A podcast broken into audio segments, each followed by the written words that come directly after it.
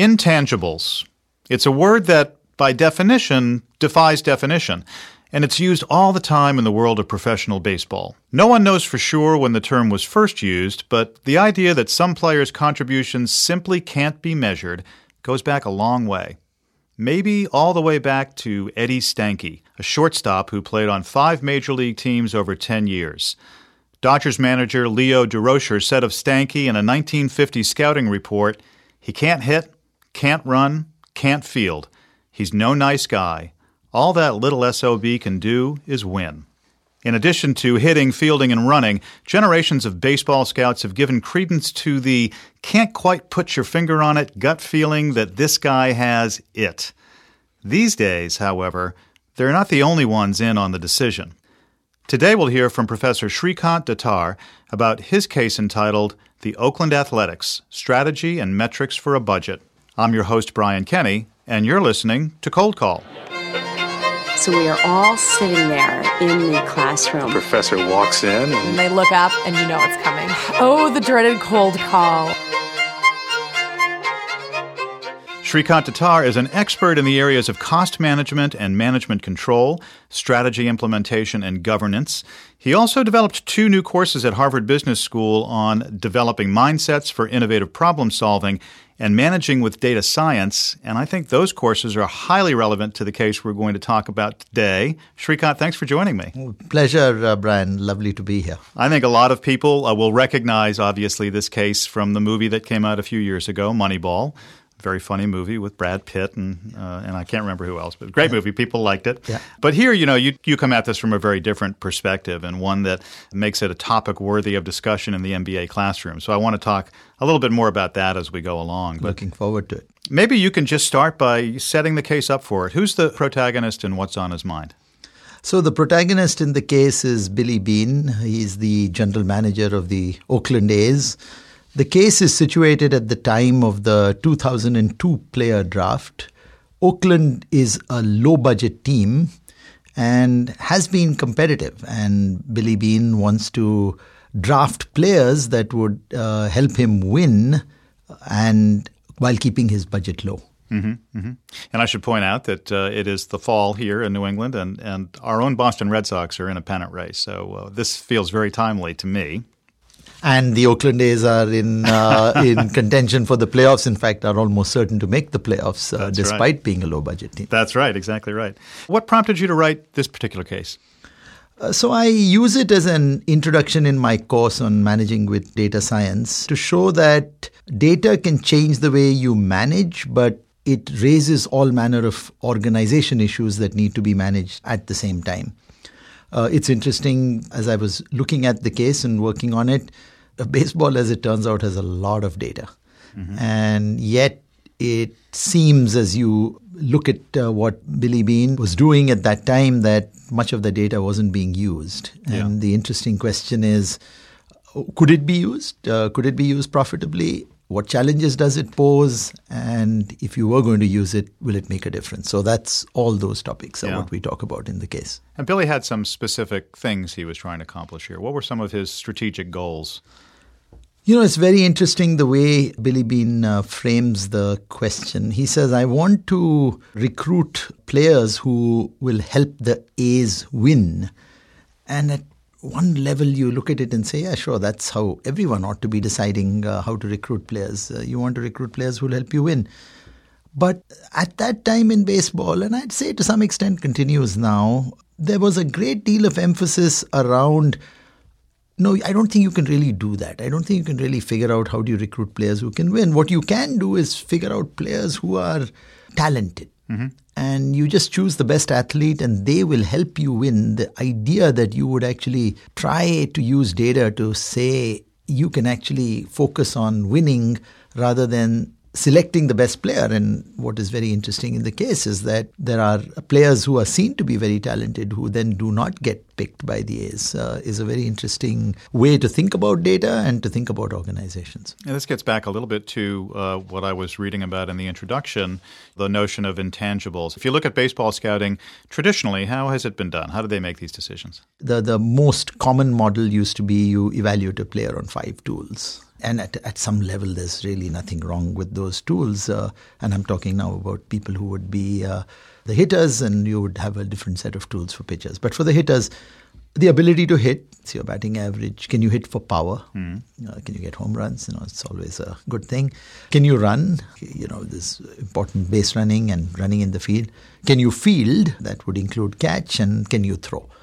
And it seems as though that ought to be a very good. Those looks like pretty good things to look at. Pretty good things to look at, and that if you did look at those and if you evaluated a player on those, then why bother with the rest of these data statistics that were there? So that's how they were doing things, and Billy Beane was challenging that notion in part. And this is always an interesting part of the case. One doesn't really know in the end whether it's the reason why he begins to think about it differently, but Billy Beane himself was a very good baseball player. And he was seen to have all these 5 tools. In fact, he was seen by scouts at the time he was a player as a can't-miss player. I mean, he was just like terrific. And turns out he did pretty badly in the major leagues as a baseball player. Right. He did fantastic as a manager afterwards. I always have wondered whether the fact that he was rated so highly on those very tools and that it didn't actually work out caused him to rethink nothing like personal experience to learn from and grow from. But to his credit, he certainly does that. Yeah. This episode of Cold Call is brought to you by Indeed. Right now, small businesses have to be more efficient than ever, and that means every hire is critical. Indeed is here to help. Indeed is offering our listeners a free $75 credit to boost the visibility of your job post at Indeed.com/coldcall. That's Indeed.com/coldcall. Terms and conditions apply. Offer valid through September 30th.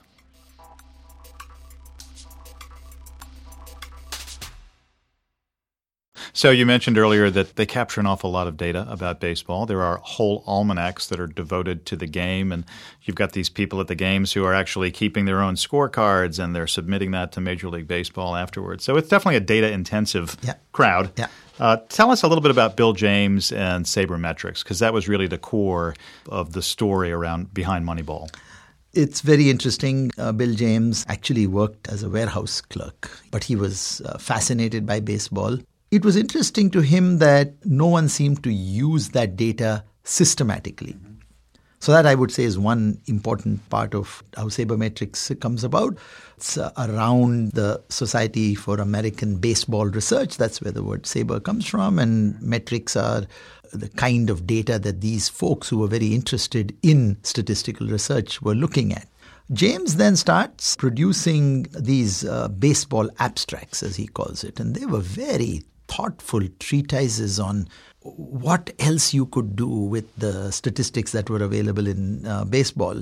But I think James does two things, and I'd love to just use a couple of quotes from the case around what James does. He says, the problem is that baseball statistics are not pure accomplishments of men against other men, which is what we're in the habit of seeing them as. They are accomplishments of men in combination with their circumstances. Context matters. And so when you're thinking about wins, it's just not that a person's a very good player, but you've got to think about how would you put that in the context of a team and what you're doing. And his other interesting question was, and which I use a lot in my course, is anytime you're thinking of using data, there's a lot of data available, but do you have a very good question to ask?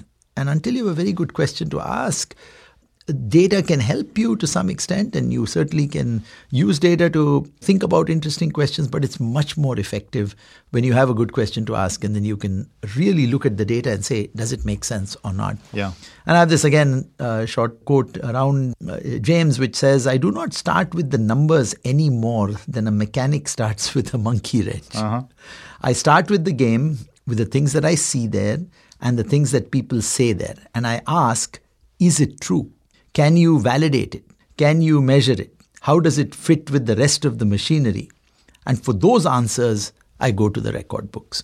Now, it's remarkable that despite all the records that have been kept around baseball, not much thought had been given how might you actually use it.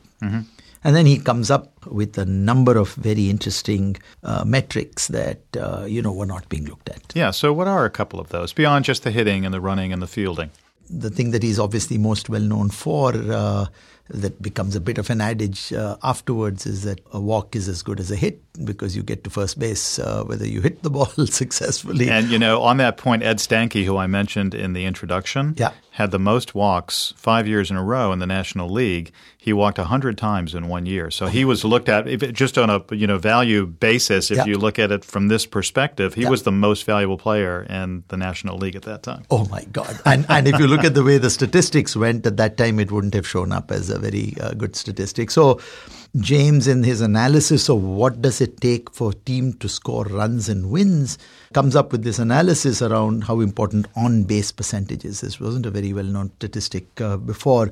Then he begins to start thinking about this, which again, things that we now take for granted, but at the time were not so slugging average, because he's just thinking, what does it take to score wins? How do you get runs scored and how many bases can you get? So slugging, and then what became known later in his OPS, where you take slugging and also on base. And so he started looking at all these metrics and then trying to figure out whether if I use some of these other metrics, are they better predictors of wins and runs than the metrics that were used before? And he finds remarkable causation, correlation, however you might want to think of it. There's always that little debate. But I think it's very powerful evidence that some of these variables that he began looking at provided better explanation of why teams score runs and wins. Yeah, and so the case takes us sort of into the bowels of the Oakland A's Coliseum, the stadium where they play baseball. And, and you describe a conversation that's playing out between the traditional baseball scouts at the A's and Billy Beane's new cadre of people that are using sabermetrics. Yeah. How does this change the dynamic of that relationship?